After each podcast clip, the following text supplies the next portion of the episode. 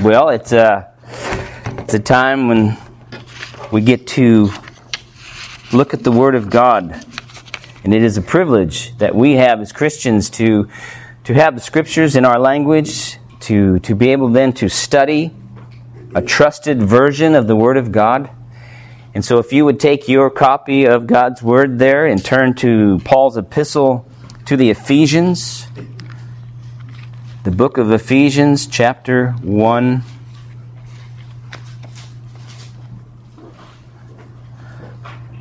I want to read just the first, uh, first four verses just to set it in our minds. We're not going to get to the four verses, but it'll at least set in your mind. Book of Ephesians, chapter 1, verse 1 through 4. Paul, an apostle of Christ Jesus by the will of God to the saints who are at Ephesus, who are faithful in Christ Jesus, grace to you and peace from God our Father and the Lord Jesus Christ.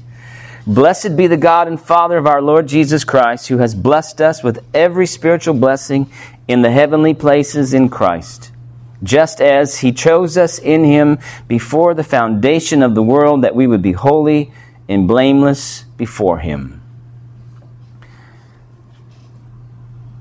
Glorious truths will follow in this chapter and in this epistle. Now, the Apostle Paul states it in verse 3. Hey, Warren. Look at verse 3 again, please. He states an amazing fact here that is true of every single person who is in Christ. Notice verse 3. Blessed be the God and Father of our Lord Jesus Christ, who has blessed us. Notice the tense, it's already with every spiritual blessing in the heavenly places in Christ. Okay?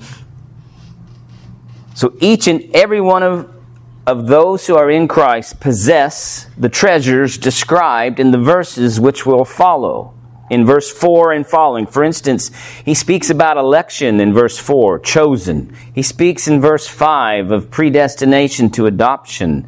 He speaks of being uh, freely accepted in the beloved in verse 6. He speaks about redemption and forgiveness in verse 7. Those are stated facts. That's not something becoming, that's something that's already been bestowed on the person in Christ. Now, those, those treasures, speak of our position in Christ. Now, before we go to unpack this spiritual treasure chest, if you will, and examine these things, Paul begins this epistle with who he is. Or maybe the question is why we should listen to him. Can you believe his words? The one who's writing this, can you believe his words? Are these glorious truths that he's mentioning here, can, they be trusted? What knowledge, amen? What knowledge does he have, right? Are these glorious truths mentioned here just his well meaning ideas? Are they musings of an overactive imagination or perhaps drug induced hallucinations?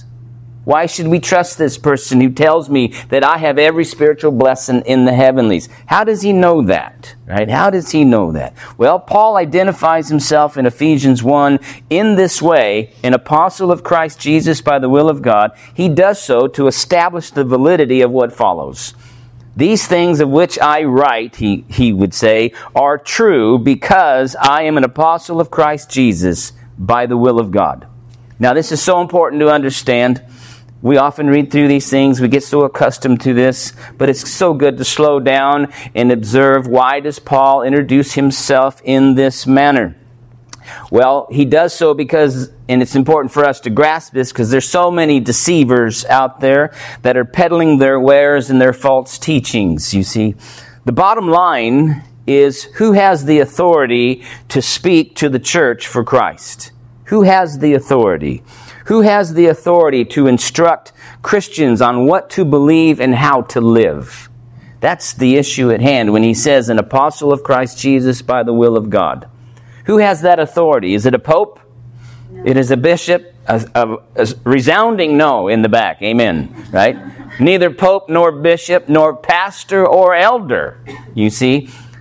Those men, including myself, do not speak new revelation from God to the church. I have no authority to tell a church what to believe and how to act other than what has been inscripturated. I echo the words of those whose authority is greater than mine, you see. And so the authority of an elder is only an extension of the authority of an apostle, which is an extension of the authority of Christ. You see? So I have no authority in and of myself other than this is what the Bible says. But an apostle is very different. Apostle is very different. Um, an apostle is speaks with Christ's authority over every local church at the time, over the universal church, over every pastor, over every elder, over every Christian. He had authority over them. Is a Christ representative. Okay. It's so important to get this because I'll just say it now and we'll prove it in our, in our morning here, our day. There are no more apostles. There, there's no more capital A apostles. Okay? The last one to die was John. The last one called was Paul. Okay?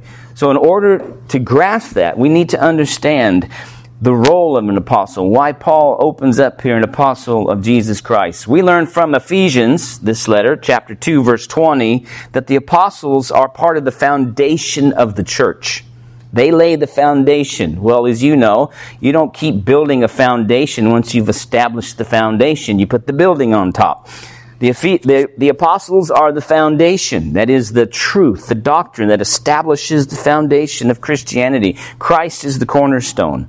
In Acts 2:42, they the first Christians devoted themselves to apostolic teaching, apostolic doctrine, that which the apostles taught, you see. The apostles spoke by divine revelation with divine authority so that what they taught was and continues to be the truth. Okay? Jesus made an amazing promise, and you can turn to John 14 and see this. Our Lord made amazing promise to his original apostles minus Judas in John 14. This is just wonderful. It guarantees the truthfulness of their teachings. In John 14, if you were just to pick it up in verse 25 and 26, notice what it says here. These things I have, Jesus talking, I have spoken to you while abiding with you, while I am with you. Verse 26. But, in contrast, the Helper, the Holy Spirit, whom the Father will, future, send in my name. Notice what he will do in 26. He will teach you, who's the you? The 11 apostles right there, all things and bring to your remembrance all that I said to you.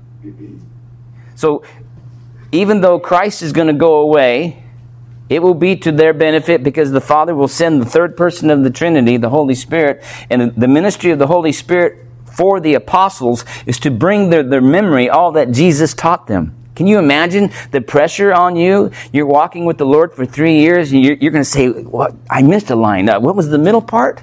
Right? Well, they don't have to worry about it. The Holy Spirit says He will teach you.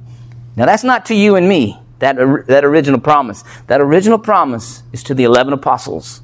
Okay? So that when they spoke and wrote, you can be assured it was from God and true because the Spirit guarantees it. Okay? All right. Go to chapter, and there's other places, but you could go to chapter 20, uh, 16, 16, John 16, and look at verse 12 through 14 anyway. Look at this. I have many more things to say to you, Jesus speaking, but you cannot bear them now. But when He, the Spirit of truth comes, he will guide you into all the truth. For he will not speak on his own initiative, but whatever he hears, he will speak, and he will disclose to you what is to come. Verse 14, he will glorify me, for he will take of mine and will disclose it to you. That's a guarantee that the apostles are going to speak that which comes from Christ, is about Christ, leads to Christ, exalts Christ. See?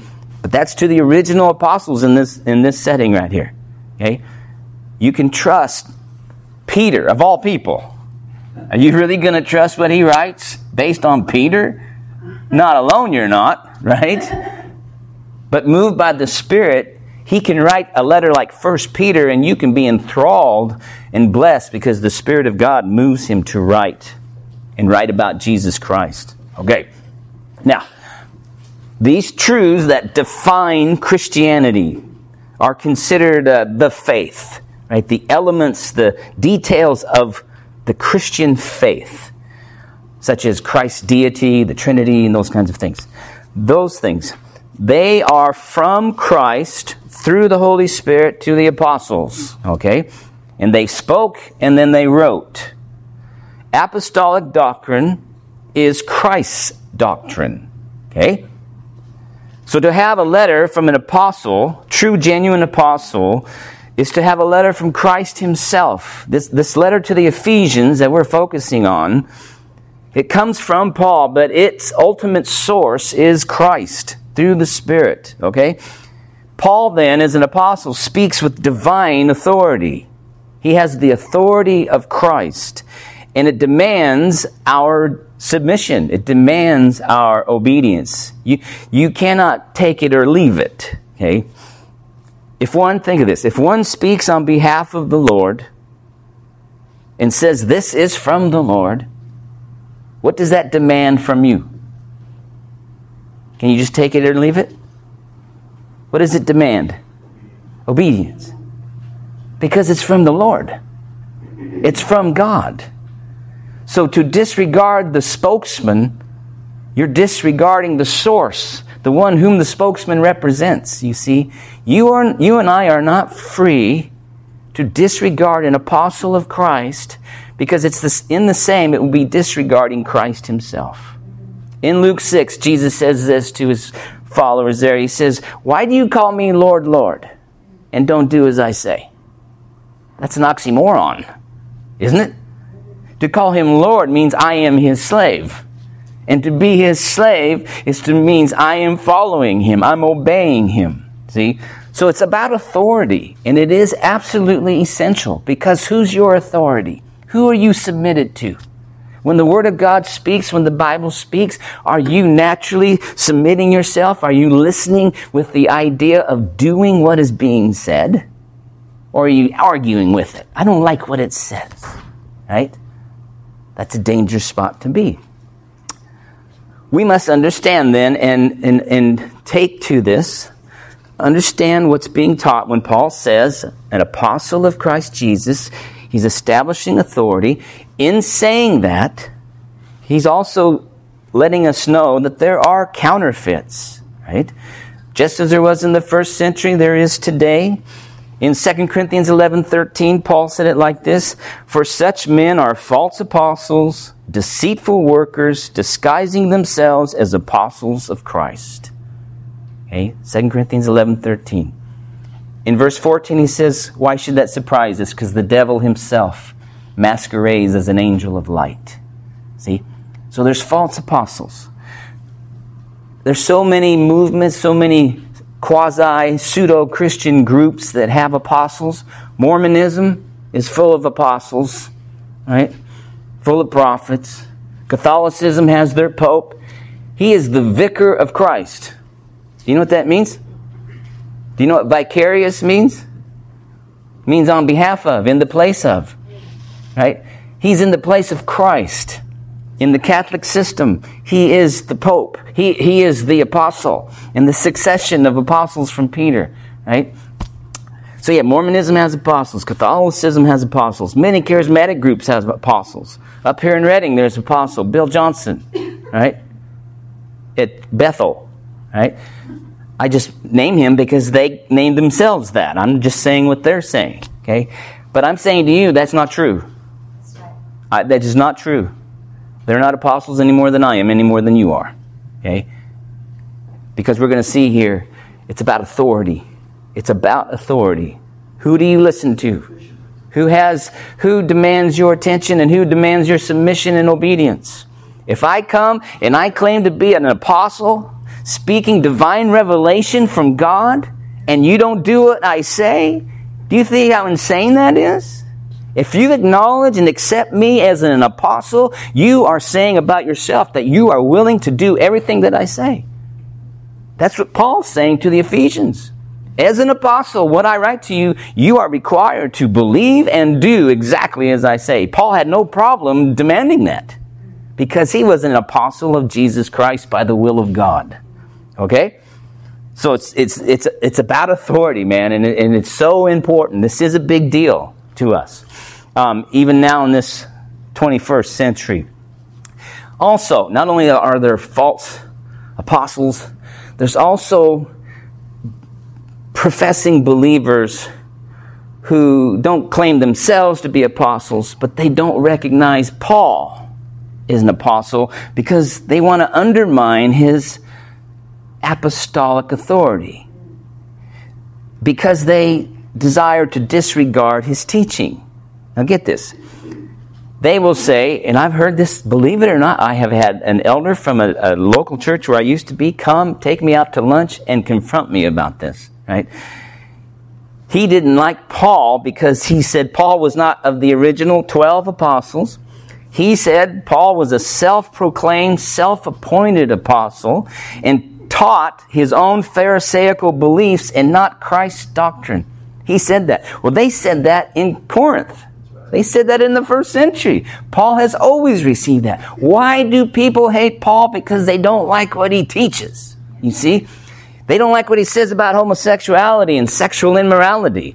They don't like what he says about the roles of women in the home and in the church. They don't like what he says about lordship and personal holiness. They don't like what he teaches about faith alone and grace alone.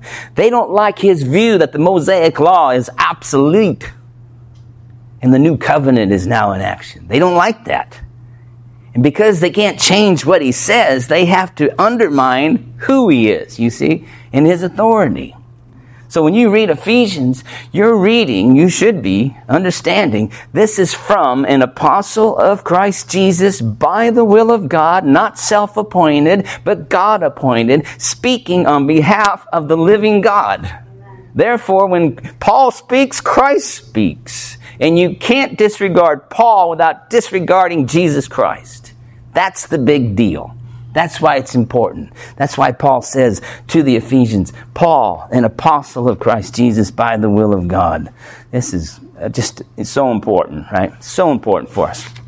Um, so then, I want us, if you've strayed away from Ephesians like I did, please go back there. Um, the New Testament has plenty to say on this subject, and I'm going to do my best in the time we have to get through my material here. But there's five things I want us to get through, right? I want to define what an apostle is. I want to look at the original 12 briefly, how they came about. I want to see the qualifications, and it's just one verse will help us see this. I want to see the validations, what validates those who are said to be qualified, and then I want to see how it applies to Paul and all of that I want to get, and I want us to understand so that we're not deceived when some joker from Redding comes and says, I'm an apostle of Christ Jesus. You can say, you know, I don't even have to know who he is to stand up and say, you're a liar. You're deceived or a deceptive person yourself. And I don't even have to know who he is. Okay? So, apostle, apostolo, apostello from the Greek term. It means to be sent away from. Okay? Two words together. To be sent away from. That's the, the verb of it. The noun, the person who is sent away, apostle, one who is sent away. It has the idea like an ambassador, like a representative. Um, it's to be sent away from here to another place representing the one who sent you. Okay? So you are a representative, you are an ambassador of the king or the homeland of which who sent you away. The king not only apostello sent you away from here, he gave you a message to speak over there so that what you speak is not what you come up with, it's what was given you to speak. Like a scroll wrote down, and you open it up, and all you do is says, Hear you, hear you, hear you, says the King of the universe. Right? That's that's that's apostolo. That's that's to be sent away from. Um, so the king, get this, the king chooses, commissions, gives the message, sends them away, he sends them away with his authority. That representative has no authority even of himself, but that ambassador representative has the authority of the king who sent them, just like our ambassadors over in foreign lands. Okay. This is so cool because it applies to Jesus Christ first and foremost. Jesus is called an apostle, right? Not in the same way as Peter and Paul, but in the idea of the word. He was sent from heaven's glory to a faraway land with a message given to him by the Father, and he came to speak that message and only that message, and he came in the authority of his, of his Father. Right? Look at Hebrews. Go to Hebrews 1. 3. Hebrews 3. Hebrews chapter 3. I hope you don't mind going through all these verses. If there's any dust in your Bibles this morning, you won't have any when we're done. Right? because I'm going to try to get to as many as I can to set my stage here. Look at verse 1 of Hebrews chapter 3. If you don't turn there, at least write it down. Verse 1, notice what it says. Therefore, holy brethren, partakers of a heavenly calling, consider Jesus. What do you want to consider? Look at what he says. The apostle and high priest of our confession. That word apostle there is our word apostle, right? In what sense is Jesus an apostle? He is a sent one from a heavenly kingdom to an earthly kingdom with a message from the homeland with the authority of the homeland. He is that apostle. Okay, so you at least see the word used for Jesus there. Okay? And you get a good, a good idea of what an apostle is when you think of Jesus leaving heaven's glory coming to earth. Go to John 12 please, or write it down.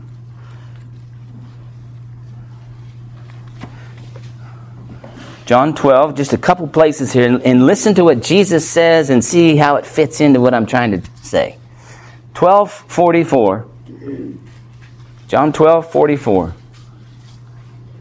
And Jesus cried out and said, He who believes in me does not believe in me, but in him who what? Sent, Sent me, right? Now that's not apostle, but the root word is there, sent. Okay? Look at verse 45. He who sees me sees the one who sent me. So Jesus is very well aware of where his relationship to the Father, he was sent from. Okay? He was sent, and then look at verses 48 in 49 he who rejects me does not and does not receive my sayings has one who judges him. The word i spoke is what will judge him at the last day. 49 why is that? Because i did not speak on my own initiative but the father himself who sent me has given me a commandment as to what to say and what to speak. Do you see? That's an apostle. Jesus is basically saying i'm an apostle of heaven right and he came to speak that which he was commanded to speak. Every true apostle, the 11, 12 minus Judas, add Paul and Matthias there in Acts 1, they, the same way, spoke that which God gave them to speak. And the Spirit taught them and reminded them of what Jesus taught them so we can trust what a true apostle says about Jesus Christ because of the calling, commission, and the sending of the Father. Okay? All right. Um, go to Mark chapter 3. So that we, we just focused there on Jesus Christ being like an apostle. We'll call him heaven's apostle. But in, in Mark 3, look at verse 13 and 15. Here's the original calling here. Am I in the right place? Matthew, Mark, yeah, Mark 3. Look at what it says here. 3:13 says he went up on the mountain and summoned or called those whom he himself wanted and they came to him. Notice in 13 the sovereign will of Jesus Christ. It's his doing, his choosing. Verse 14, he, Christ, appointed 12 so that result purpose they would be with him and that he could what? Send them out to preach verse 15 and to have authority. Do you see? He chose them. He brought them in. He taught them. He sends them. He gives them authority but it's his authority. It's an extension of himself. Okay? Now, from there, note, go to Luke 6.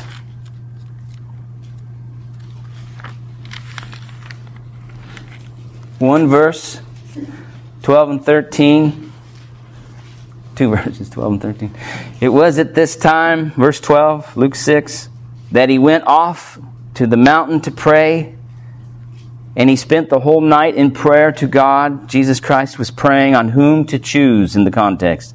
Verse 13, and when the day came, he called his disciples to him, notice, and chose 12 of them. From out of the disciples, he chose 12, whom he also named what? Apostles. Okay? So these 12, including Judas, amazingly, but Jesus wasn't surprised by him either. He was chosen by the sovereign plan of God are chosen by Christ to be his representatives, to be his apostles. Okay? All right. Look at John 6, please. To the right to John chapter 6. And look at verse, just for our sake, how about um, verse 70? We'll say it like this Jesus answered them. Did I myself not choose you, the twelve, and yet one of you is a devil? 71, he meant Judas, the son of Simon Iscariot, for he, one of the twelve, was going to betray him. Jesus is fully aware of Judas, but there's a divine purpose to be played out here that Jesus is very well aware of. Okay? But the point of the text is Jesus Christ chose who would be his apostles. They did not choose him, he chose them. All right? He chose them, those apostles. Go to John 15, please. John 15, and look at verse, for the sake of time here, how about verse 16, please? John 15, 16. He says, You did not choose me, Jesus speaking to his 11 apostles. Judas is gone, but I chose you and appointed you that you would go and bear fruit, and that your fruit would remain, so that whatever you ask of the Father in my name, he may give to you. Now, in the original setting here, he's talking to the 11 apostles. Okay? So this promise here, the fruit and being fruitful ministry is for those 11 apostles in this setting right here. But notice in the first part of it, Jesus says, you didn't choose me, I chose you. Okay? Which is the right of the king, isn't it? He chooses who will, who will represent him. Okay.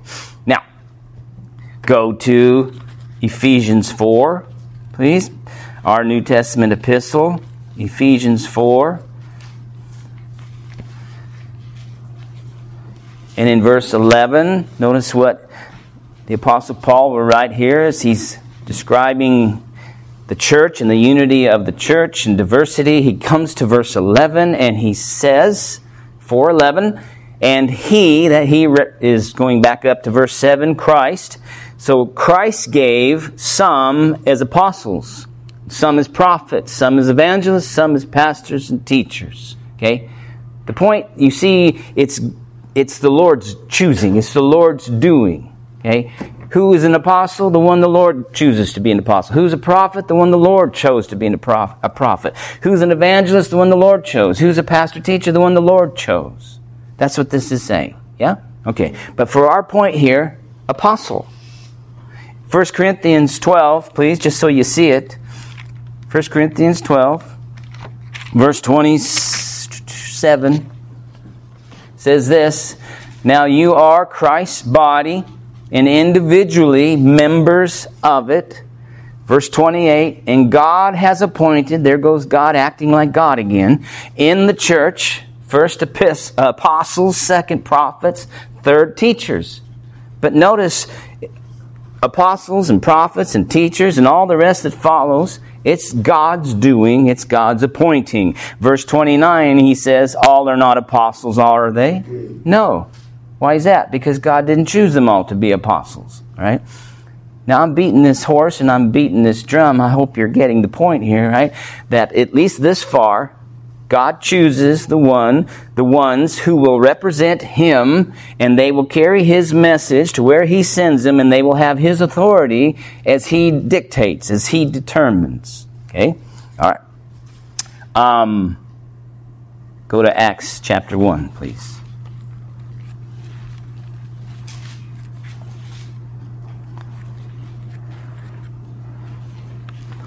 Acts 1, 1 and 2, and then we'll skip over afterwards to 21. But look at verse 1 of Acts, chapter 1. The first account I composed, he's re- referring to the Gospel of Luke, Theophilus, about all that Jesus began to do and teach, verse 2, until the day when he was taken up into heaven, his ascension, after he had by the Holy Spirit given orders to who?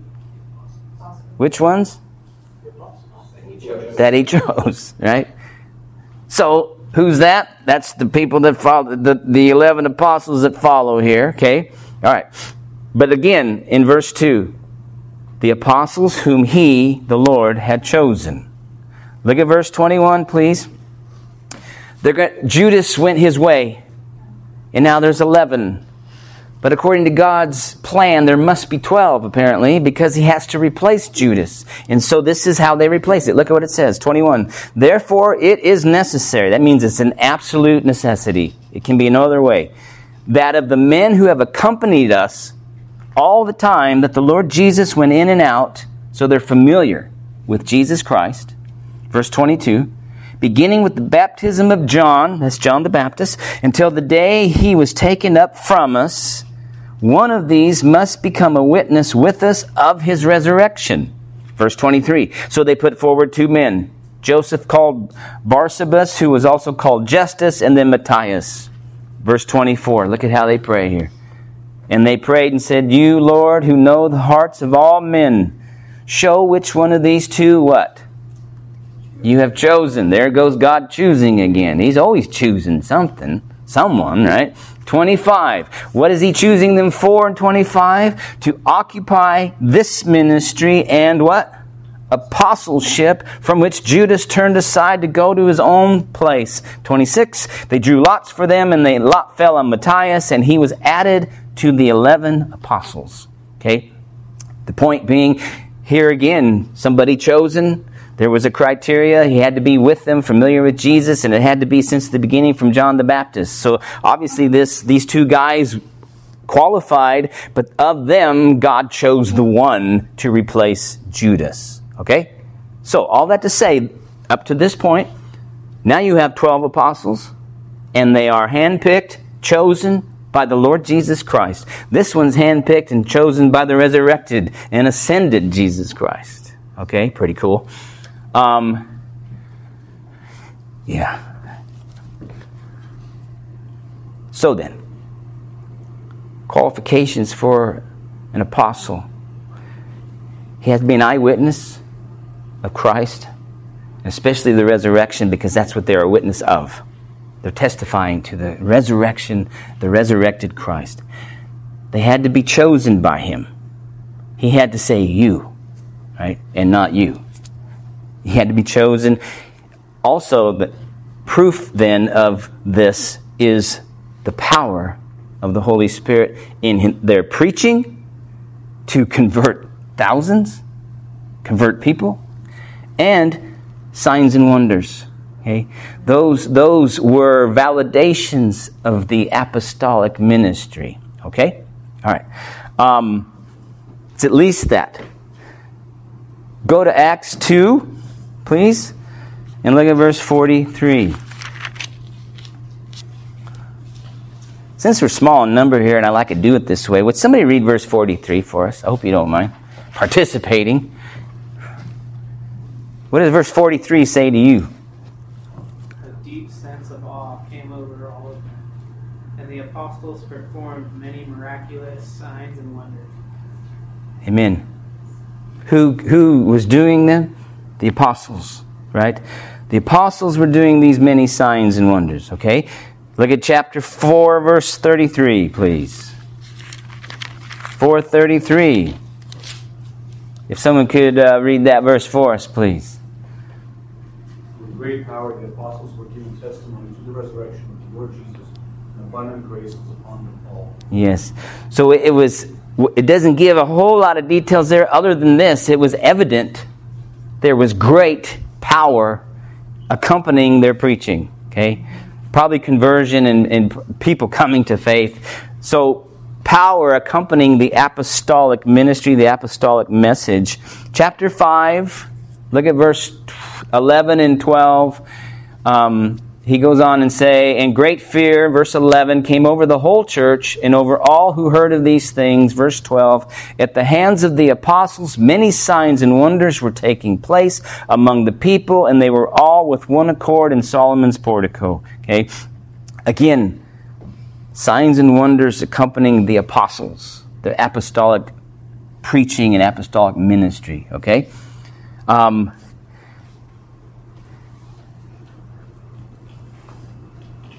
All of this is by the will of God.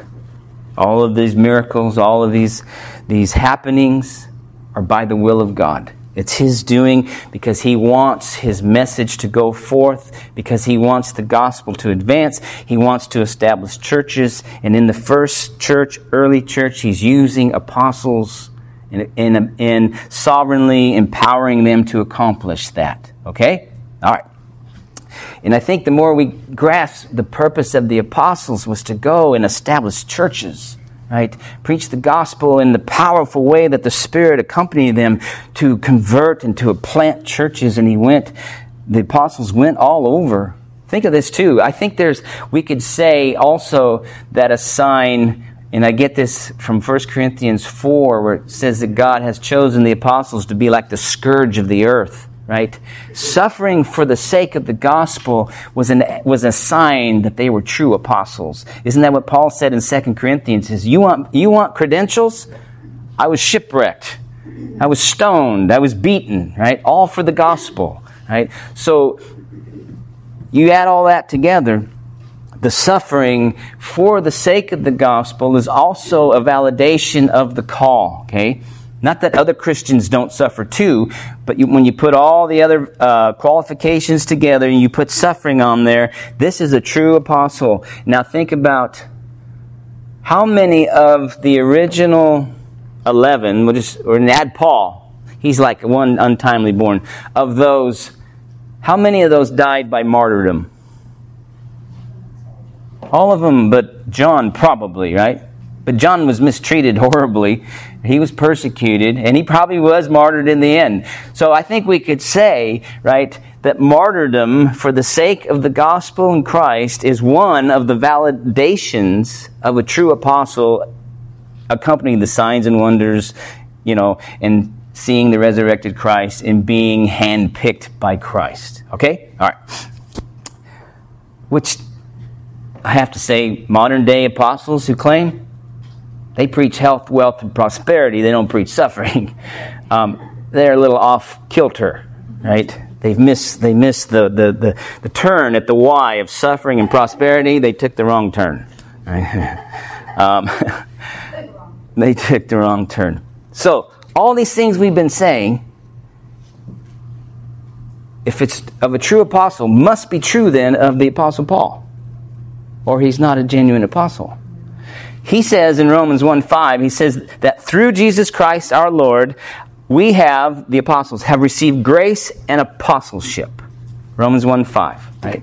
He has received grace and apostleship. If you're in Acts, go to Acts 9 and, and remind you again of his conversion. But I want you to see in the conversion is the call to apostolic ministry you're going to see. Look at Acts 9 and Let's just pick it up in verse 15 and 16. Look at what it says. This is, this is the Damascus Road conversion, verse 15. But the Lord said to him, He's talking to Ananias, Go, for he, Paul, is a chosen instrument of mine. To do what? To bear my name before the Gentiles and kings and the sons of Israel. Okay? And then what's your 16 mention? Suffering. I will show him how much he must suffer for my name's sake. Right?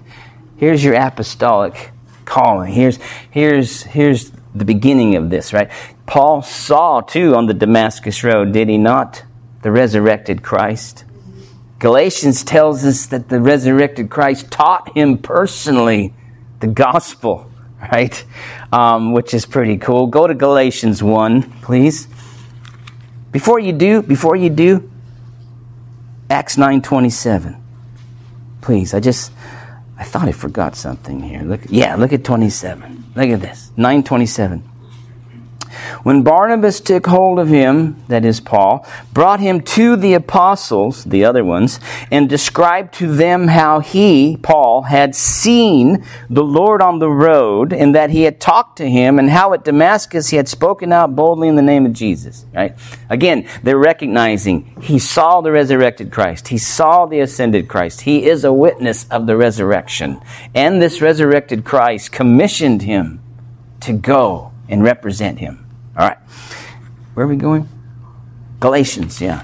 Galatians 1, please. Galatians 1, look at the first verse. Paul, an apostle, and then he says this not sent from men nor through the agency of man, but through Jesus Christ and God the Father who raised him from the dead. Paul's making a very strong point here because if you if you are familiar with the book of Galatians, they were attacking um, the true gospel, and Paul would come and correct the gospel of works, false gospel, with the gospel of grace, the true gospel, right?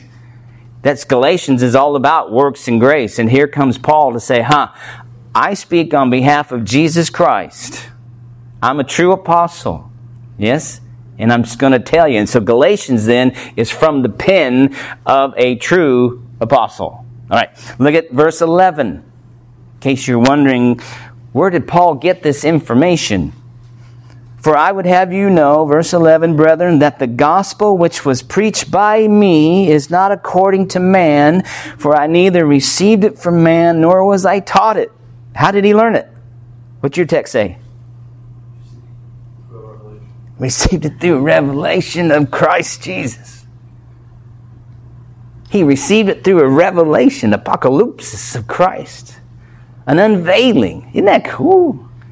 Paul didn't go to school and be taught by a seminary. That's good. I teach at a seminary. That's good. But Paul didn't go to Cornerstone Seminary unless you want to say he went to the seminary of Christ. He probably did. That's the best one, right?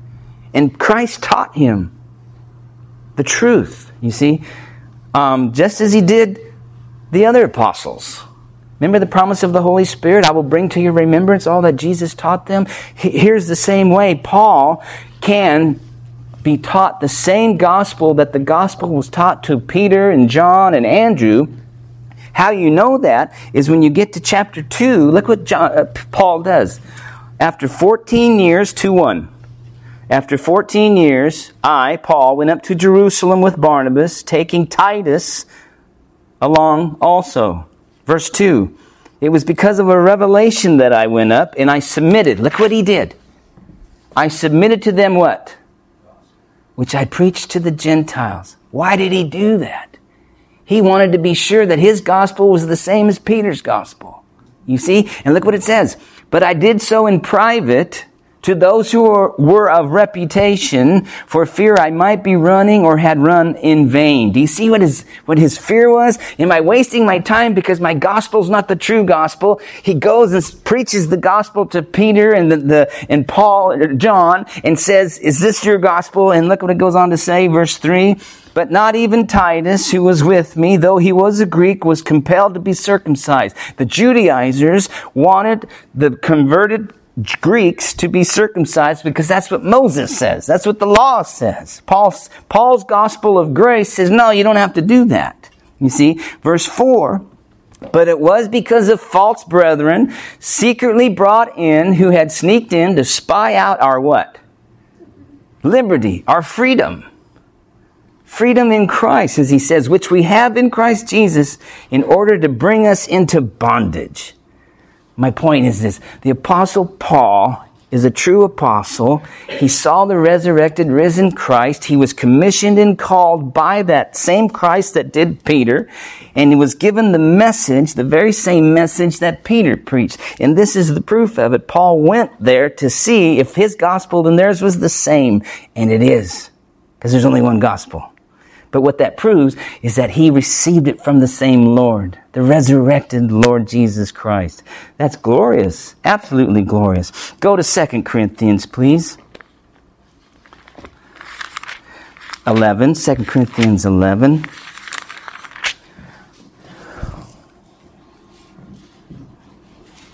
And look at verse 5. How about 4, 5, and 6?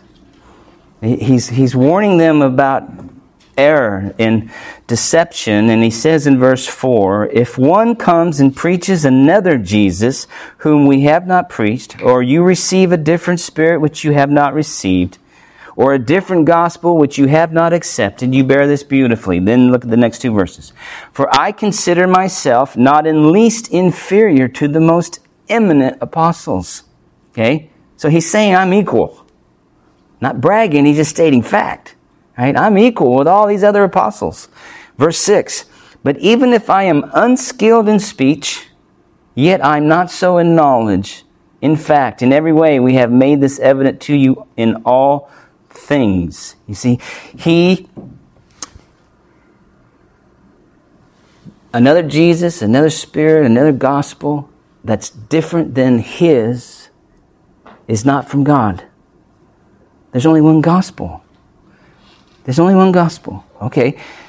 So he's, he's affirming that. Get down to chapter, uh, verse, um, where am I going now? Um, look at uh, 11 and 12. verse 11 of chapter 11, sorry.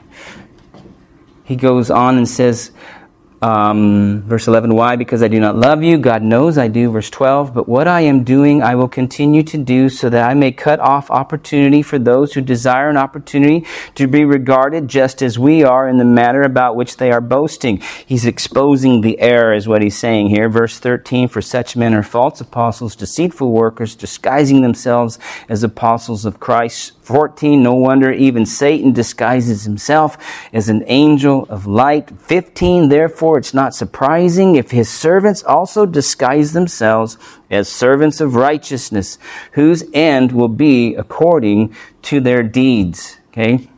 So Paul is comparing himself, therefore affirming his genuineness. He is a true apostle um, he did see the resurrected Christ. He did receive the message from Christ. He does have the power too. Remember, we said the the validation. Look at chapter twelve of Second Corinthians, and then look at verse eleven and twelve here. I have become foolish you yourselves compelled me. He's, he's having to kind of like brag a little bit, but he doesn't want to do that. That's why he says what he says here. Verse 11 continues Actually, I should have been commended by you, Corinthians, for in no respect was I, notice, inferior to the most eminent apostles, even though I am a nobody. Okay? Now, the eminent apostles there are either the false apostles who were bragging how wonderful they are, or, or Peter and John and all the other apostles. It doesn't matter what Paul is saying. I was, I was not inferior. I wasn't second rate. Therefore, you got a second rate ministry. Because look what he says in the next verse 12. The signs of a true apostle were performed among you with all perseverance by signs and wonders and miracles. So there again, he's just like the other apostles in Acts, early Acts the power of God to perform wonders and signs and miracles was performed through the apostle, and he identifies those miracles as that of a true apostle. Okay? Which only God does through those whom he marks out. Okay. Um, go to 1 Corinthians, please. 1 Corinthians 9. Because the apostle is validated not only from signs and wonders, but by people's conversion and churches being established. Look at chapter 9, verses 1 and 2. He says, Am I not free? 1 Corinthians 9 1. Am I not an apostle? Have I not seen Jesus our Lord? Are you not my work in the Lord? If to others I'm not an apostle, at least I am to you. Why? For you are the seal of my apostleship in the Lord. So their conversion and their faith and their love for Christ and their worship of the resurrected Christ, Paul is saying, validates his apostleship because it's through him. Because what is the fruit?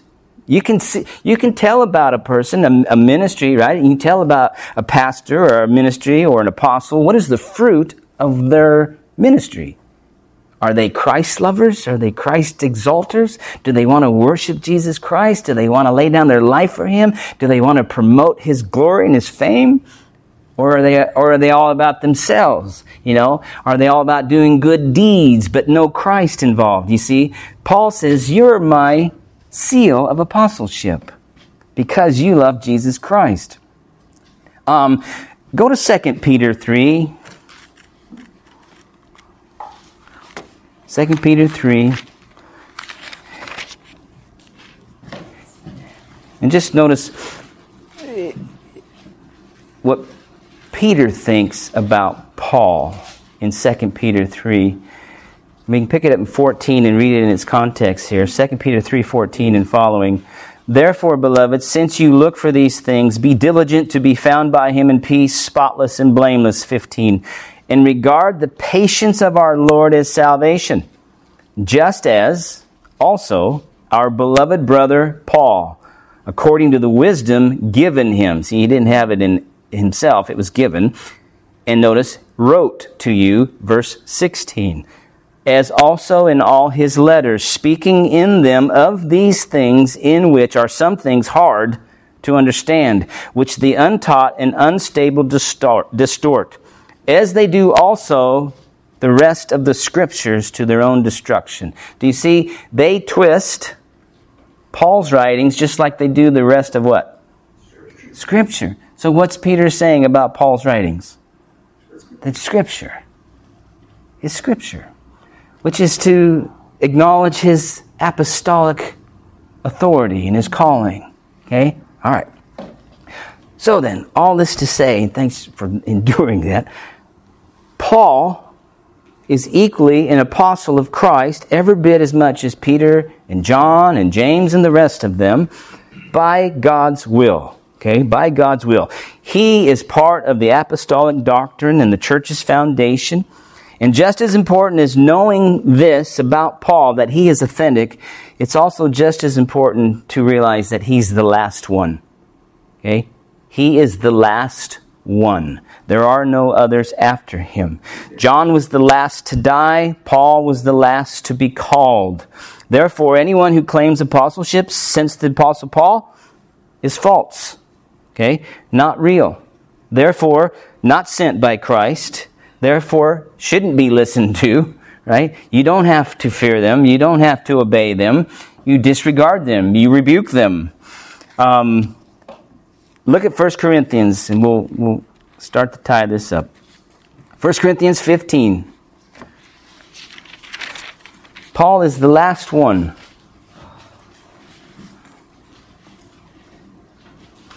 In 15, verse 7, just for the sake of context here, um, look at what it says. These are different accounts of the Lord, the resurrected Lord's appearance to different people. Let's just pick it up in verse 7 and following. Then he appeared to James, then to all the apostles, and last of all, as to one untimely born, he appeared to me also. Okay? Why is that important? Look at verse 9. For I am the least of the apostles. Okay? How does he know he's the least if there's more to come? Maybe there's somebody lower than him. How does he know? Well, he's the last one. See? He's the last one. Think about this. In Acts 1, when, when Judas was gone, they sought a replacement, didn't they? Yeah. In Acts 12, the first apostle to be martyred is James. Okay? You don't read anywhere they're replacing him. Right? So there's no apostolic succession. There's no replacement after this one. There's, there are these 12. Judas was a special case of judgment. Paul's a special case of grace. But Paul's the last one. All of these originals, and that's it. And as they die off, they just start to dwindle and dwindle, dwindle until there's no more of them because they have a purpose by divine purpose and plan. Okay? So there's no more apostles today on the earth. In glory, there are, but they're still living, right? But not on the earth. Not today. Look at verse 10. Verse 9, I'm sorry, and into 10. Verse 9 says, For I am the least of the apostles, not fit to be called an apostle, because I persecuted the church of God. Verse 10, look at what he mentions three times in verse 10. But by the grace of God, I am what I am, and his grace toward me did not prove vain. But I labored even more than all of them, yet not I, but the grace of God with me. Right? Paul is an apostle by the grace of God, every bit as much as Peter, James, and Andrew, and the rest of them. Okay? So, to establish this, finish in Ephesians. Go back to Ephesians, please. And when Paul says, I'm an apostle of Christ Jesus by the will of God, we can know then that he is a chosen, called, commissioned messenger of Christ, sent as an authoritative representative of the King of heaven. So to disbelieve or disobey or disregard Paul is to disbelieve, dis, disregard, and disobey Jesus Christ. Okay? So let us be fully convinced then that what is before us in Ephesians is absolutely true. It is from the pen of a man whom knows the, the risen Christ, and Christ has informed him of these truths. By revelation, he knows these things. He says in chapter 3, he was called to preach the incredible glories of Christ, the incredible riches of Christ. Right? He was called to teach the mystery of how the body of Christ contains Jews and Gentiles, right? By revelation, he was given these things. So when we read this, we can trust this with our whole soul. Our whole soul. You don't doubt one iota, right? This is a man whom Christ has called, commissioned, given the message, and sent to represent him so let us then receive it. Let us believe it. Let us act upon it. And then that'll lead us to what verse 6 would say, right?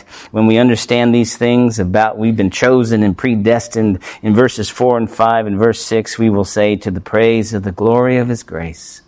To the praise of the glory of his grace. That is, that should be our mantra. That has a nice rhythm to it, doesn't it? To the praise of the glory of his grace. Right? We're here to the praise of the glory of his grace. Right? So let us then worship the Christ that Paul puts on the pages of Scripture. This is our Jesus. Yeah? That's what I have. I want you to trust your Bible, right? I want you to trust trust this man Paul. Not because of him himself, because of what Christ guarantees through him. Okay? I'm going to pray, but before we do, we do plan to have communion. Okay? And so before we close this, I just want to remind us that communion is the memorial service of remembering what Jesus Christ did on that cross. Okay? We are going to take the bread and the wine, the juice, and the bread obviously represents the body of Christ. The juice represents the shed blood of Jesus Christ. And as the brothers will be passing the elements around, as I pray, it's a good time to be sure of our just our walk with God. It's a good time for introspection. It's a good time for self-reflection, but it's also at the end of that because we're not Catholics, we're Christians, we're forgiven. Read Ephesians 1 7 again, right? I'm forgiven of my sin. So as we introspect and, and, and look inside, deal with our sin, be right with God in the sense of, Lord, if there's any undone sin, this is a good time to deal with that. But I want us to leave here with an exuberant faith because I'm forgiven in Christ. Right? You, there's no penance. Right? There's, there's no, uh, there's no beat yourself up and see, let God see just how sorry you are about your sin. There's none of that. It's look to the cross and be overwhelmed afresh of the grace of God that forgives you of all your sin. Right? That's what he says. Right? I'm just crazy enough to take him at his word. Right? So as I pray, let's think this way, and then um, we'll pass these elements and stuff. Okay. Well, Father, we thank you for how you have given us confidence in your word as we see the men whom you've chosen to write it. We, we particularly think of the Apostle Paul. He is a poster child of your glory and grace. And we, we thank you for putting him on display so that we can see how you save sinners. And we know that we have been saved in the very same way. It's through Jesus Christ. So, Lord, as we think about partaking of the Lord's table, we ask that you would convince us again of your holiness and your desire to make us holy and righteous, but also to remind us again that we are forgiven in Christ. And we will rejoice in that forgiveness. We, re- we will rejoice and we will go forth with intense joy used by you to, to tell the world of a Christ who can forgive. So bless us now, Lord, in Jesus' name. Amen.